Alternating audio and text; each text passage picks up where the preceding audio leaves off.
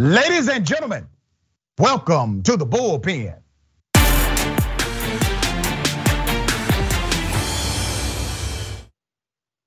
In the bullpen today, we have Mr. John Hartley. He's a writer, economic researcher, and commentator with Young Voices.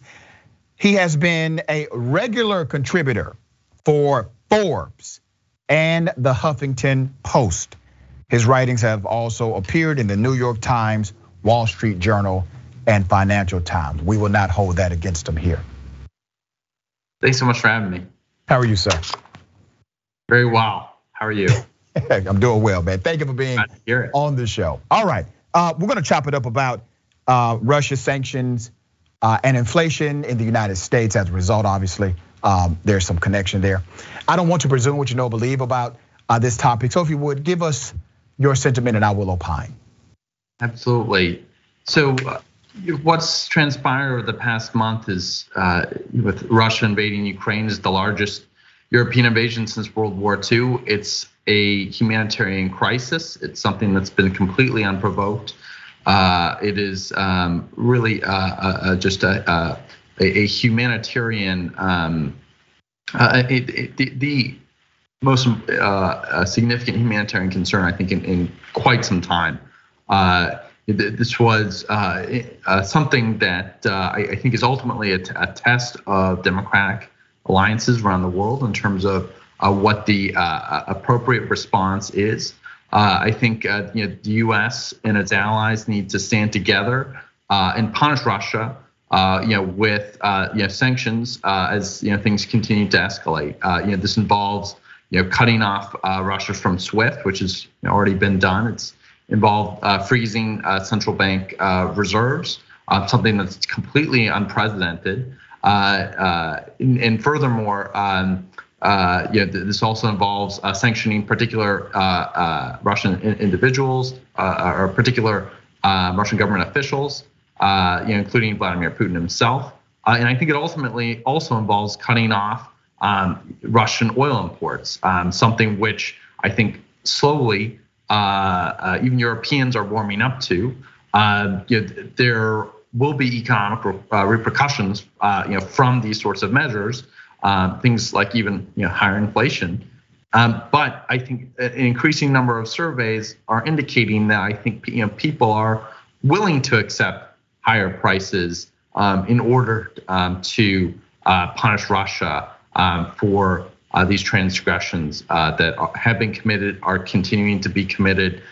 there's millions of Ukrainian refugees who are who have now left Ukraine um, to neighboring countries. And uh, you know, I think as we've all seen from photos and, and, and videos um, from the past few weeks, um, it, it's it's nothing but uh, uh you know a, a, human catastrophe, one which is um, you know entirely um, you know, preventable mm. had um, Russia not uh, began this uh, incursion. Right. You know, I agree with your analysis. Uh, your observation is spot on. So let me dive into a couple of things. Uh, you're an economic economics expert, so I'm going to contextualize this based on your expertise. When you create sanctions for a nation that is out of step with the broader world around it, you create those sanctions because you want to make their behavior unpopular with the citizens in that country. So basically, the citizens are being punished by the sanctions. And the hope is that the citizens of that nation will turn against the leadership of that nation. And the leadership of that nation will give a damn about how the citizens feel about what they are doing. Now, that requires significant assumption. And the assumption is, in order for sanctions to work, is that the leader or leaders who are involved in the behavior are concerned on a human level with those they are in charge of. Their leadership has an authority model, okay? And they care about their leadership. However, look at what's already happening. Russia's GDP is shrinking. Um, you have businesses fleeing the area. You have a general shutdown of their ability uh, to trade and to do commerce with the outside world. It's getting so bad that now they're trying to get money from China in order to keep their own economy going. They have proclamation uh, after proclamation about utilizing their internal currency so that their internal currency retains some level of value. And then they have American propaganda, such as Tucker Carlson and others. What they're doing is playing this American opinion commentator over and over again as a loop on Russian TV by order of the Kremlin, according to a report that was leaked two weeks ago. My question to you is this while these sanctions are devastating, unprecedented, quick, okay, nobody can argue that. Will they be effective against a leader who may not care as much as you assume he cares about the people under his leadership? Well, that's a fantastic uh, uh, point and, and, and fantastic question. I think it's uh, it's really the the million dollar question is you will you know these sanctions, which are harsher than you know essentially any other sanctions that have been put in, in a place in history, um, harsher than you know sanctions against Iran, harsher than sanctions against Venezuela, you know, but both of these in, in recent memory, you know, will it um, really result in um, in in either you know regime change or or, or deterrence? Um, and, and, I think it's it's still unclear. Uh, you know, to your point, um, you know, it is possible that um, you know Russia could uh, uh, you know turn to you know using things like um, the uh, you know CIPS uh, Chinese uh, uh, message payment system, which is an alternative to SWIFT. They've worked on developing their own SPFS system. Um, so you know it, it is possible that you know Russia could try to adapt to some of these things. I think to your point, the the toll of the sanctions is, is, so great already with so many businesses pulling out, the you know Russian ruble um, being massively devalued, mm-hmm. um, Russian stocks taking massive hits.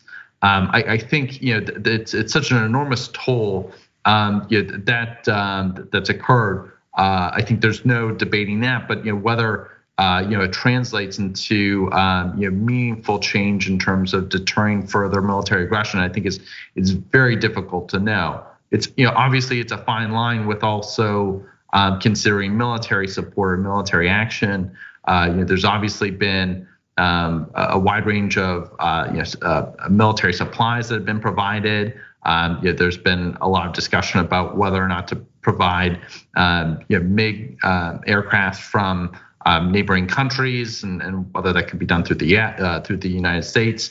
Uh, and then there's you know I think other things that have been surprising too, like um, you know, Turkish manufactured drones that uh, that uh, Ukraine has been using um, fairly effectively, and and I, I, think a number of these um, surprises alongside, I think, just the uh, uh, the uh, Ukrainian, the resolve of, of, the Ukrainians to you know fight for their own liberty and, and, freedom um, has has been so strong that you know it, it's turned it's it what at one point people were expecting to be an invasion that would just last a, a few days, um, resulting in you know the Russian capture of Ukraine to um, you know a very long incursion uh, now being uh, nearly a month out. And so I, I, think, you know, I wish I could could give you, you know, a perfect answer, but I think this is really what everyone's wondering. Um, you know, will these sanctions and and uh, uh, and, and, will the resolve of the Ukrainian military, which has been effective at, at fighting um, you know, the, the, Russian military so far, you know, will that cause uh, uh, um, Putin to go and, and after some sort of a plan B um, or, or perhaps you know reach some sort of uh, a, a, peace deal um, of some sort. Or maybe the other option is that somebody in Putin's camp they have enough love for Russia and Russian people that they decide to do a power grab and take Vladimir Putin out of the leadership, um, out of the leadership of Russia, in order to save Russia. I think that is a distinct possibility as well at some point moving forward. What are your thoughts about that? you know, I, I think it's. Uh, I think that's probably uh, you know a very also you know a very difficult thing to to forecast. Uh, you know, he's I think a very uh, reclusive type of figure. You know, he you know famously is sitting at the end of these uh, you know very long tables, and and uh, even someone sitting across from him at a table, uh, you know, would uh, find it very difficult to even get uh, a few feet away from him. So, uh, you know, I, I think, and, and he's also, you know, fairly reclusive in terms of where, um, you know, he physically operates. Do you think he's a genius, as Donald Trump said? Do you think he's um, somebody that is a genius at his understanding of the world and his systematic approach to invading Ukraine? Uh, no, not at all. You know, I think he, um, I think he's made a, a massive mistake. You know, I, I think, um, you know, in terms of uh, he's made a massive miscalculation. Um, one in terms of how quickly you know he would uh, take um, uh, you know Ukrainian um, uh, uh, Ukrainian land, and you know clearly it's uh, panned out to be much longer than he uh, initially anticipated. You know, there's been a whole sorts of um, ordeals that uh, the Russian soldiers have been um, have been dealing with in terms of you know supplies, um, you know, staying fed and, and so forth. Um, so you know, I, I, think you know this has certainly not turned out to be what um, you know what Vladimir Putin had, had originally anticipated. And so I think the question is, you know, now that we're here, what happens now? Yeah. Um, and you know, this is not a figure that really wants to concede defeat, and uh, and and will you know.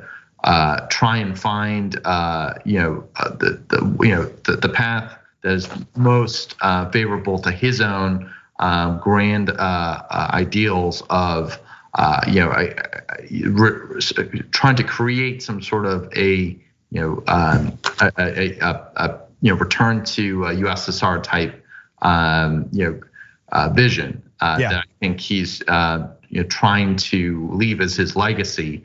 Um, but I think you know you, you see the amount of unrest within Russia.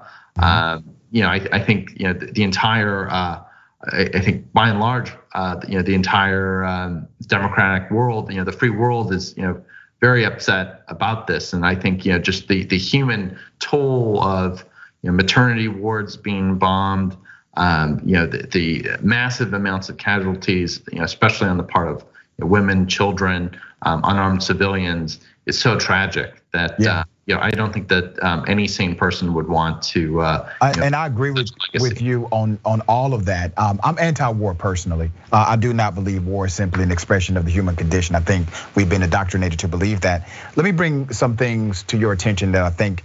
Um, I think these stats are fascinating uh, because it shows you uh, the spirit inside of people um, who are still very for democracy and um, governments not being assaulted in this way. So a recent poll was done and it shows that 87% um, of Americans are saying this is squarely the fault of Vladimir Putin, 87%. That's that's important because we are in such a polarizing political culture right now that it's very difficult to get damn near 90% of Americans to agree on anything, especially when you have contrarians who are simply putting out misinformation and being apologists for Vladimir Putin. Another stat that I found interesting uh, is the reality that across uh, the board, um, Democrats, Republicans, and Independents, the majority of them actually support enhancing the sanctions, even at the detriment or the uh, inconvenience of themselves in order to protect democracy abroad. I found that to be an interesting dynamic. Um, there are those on the right um, who are saying, well, if Trump would have been president, this would not have happened. I actually think this happened in part because Trump was president. I think Trump made Vladimir Putin feel comfortable. And I think he miscalculated, just as you said. I think he made a mass miscalculation because if he's a genius, he knows how the international community would have responded to this. But I do believe he felt comfortable, so comfortable that he did not have a financial plan for his country. He had a military plan, but it doesn't seem it doesn't seem that he had a financial plan for his country. Now he's trying to borrow money from China. What are your thoughts to that sentiment? I, think uh, it's an interesting question. You know, I think there, it is true that um, you know if you look at uh, prior to the Ukrainian incursion, uh, you look at um, you know, past instances where Russia has you know taken some land grabs. That you know there was 2008 in South Ossetia, there was Crimea, or and that was uh, during the you know, uh, President George W. Bush administration. There was you know the uh, Crimea you know 2014 incursion which is you know during the the, the Obama administration. Um, and and now you have uh, you know what, what's going on uh, now. Um, you know, I, I think you know that when you think about it, you know, I think uh, you know things like uh, the airstrike on Qasem Soleimani, um, you know, was something that was very um, unpredicted, and you know those sorts of things. I, I think um, you know, that are something perhaps that could you know deter somebody like a Putin from you know attacking uh, Ukraine, say during you know uh, President Trump, uh, yeah, during the time when you know uh, when uh, Donald Trump was president, in the sense that um, you know he's sort of an unknown commodity, in the sense that you don't necessarily know what um, uh, what President Trump's then retaliatory plan might have been. Um, whereas one thing that I, I, do find a bit surprising in you know a lot of the response now is is really just how clearly you know, uh, uh, the U.S. and other Western allies are communicating in response to, um, you know, for for example, you know, nuclear threats and so forth. That you know they're making it very clear that you know things like no-fly zones are off the table, and you know. Do you agree with that personally? Do you agree that no-fly zone should be off the table, or do you see a world where a no-fly zone? would potentially be a game changer here and not create World War III. Because if they enact a no-fly zone and Russia violates it, which they will, uh, that means you have to now enforce the no-fly zone by shooting one of their planes out of the sky. You have now entered into the war. Right. So, you know, I, I personally, you know, I, I totally uh, understand the risks of, you know, for, of escalating uh, uh, the, you know, the, the current situation, and you don't want you know, U.S. Uh, or, or Western jets to be you know firing or or or, um, coming into contact with uh, with Russian jets. The point I'm just trying to making uh, to make is, you know, I, I just don't think that it's a good strategy to uh, project that okay. zone is off. I, I, think I see where you're going. You're you're saying the front leaning narrative should have left that on the table at least in expression rather than revealing a strategy that you will not do this basically under any circumstance. You're saying, you know, keep them guessing. Say it may be an option. Right? Guessing rather okay. than because what I think the current uh, strategy does with with giving a very clear idea of what the you know U.S. and Western response will be is basically like rolling out you know red carpet um, and and, and um, you know for um, Putin to just come into Ukraine knowing that there will certainly be you know very few military consequences directly from from the U.S. So trying to keep them guessing is sort of the idea you know, behind deterrence. And so deterrence is something that we've effectively now uh, seemingly uh, lost with, uh, with, with this strategy. John Hartley, I'm out of time, but I appreciate you being on the program. Thank you so much for your time today. Thanks for having me, Dr. Richey. Absolutely.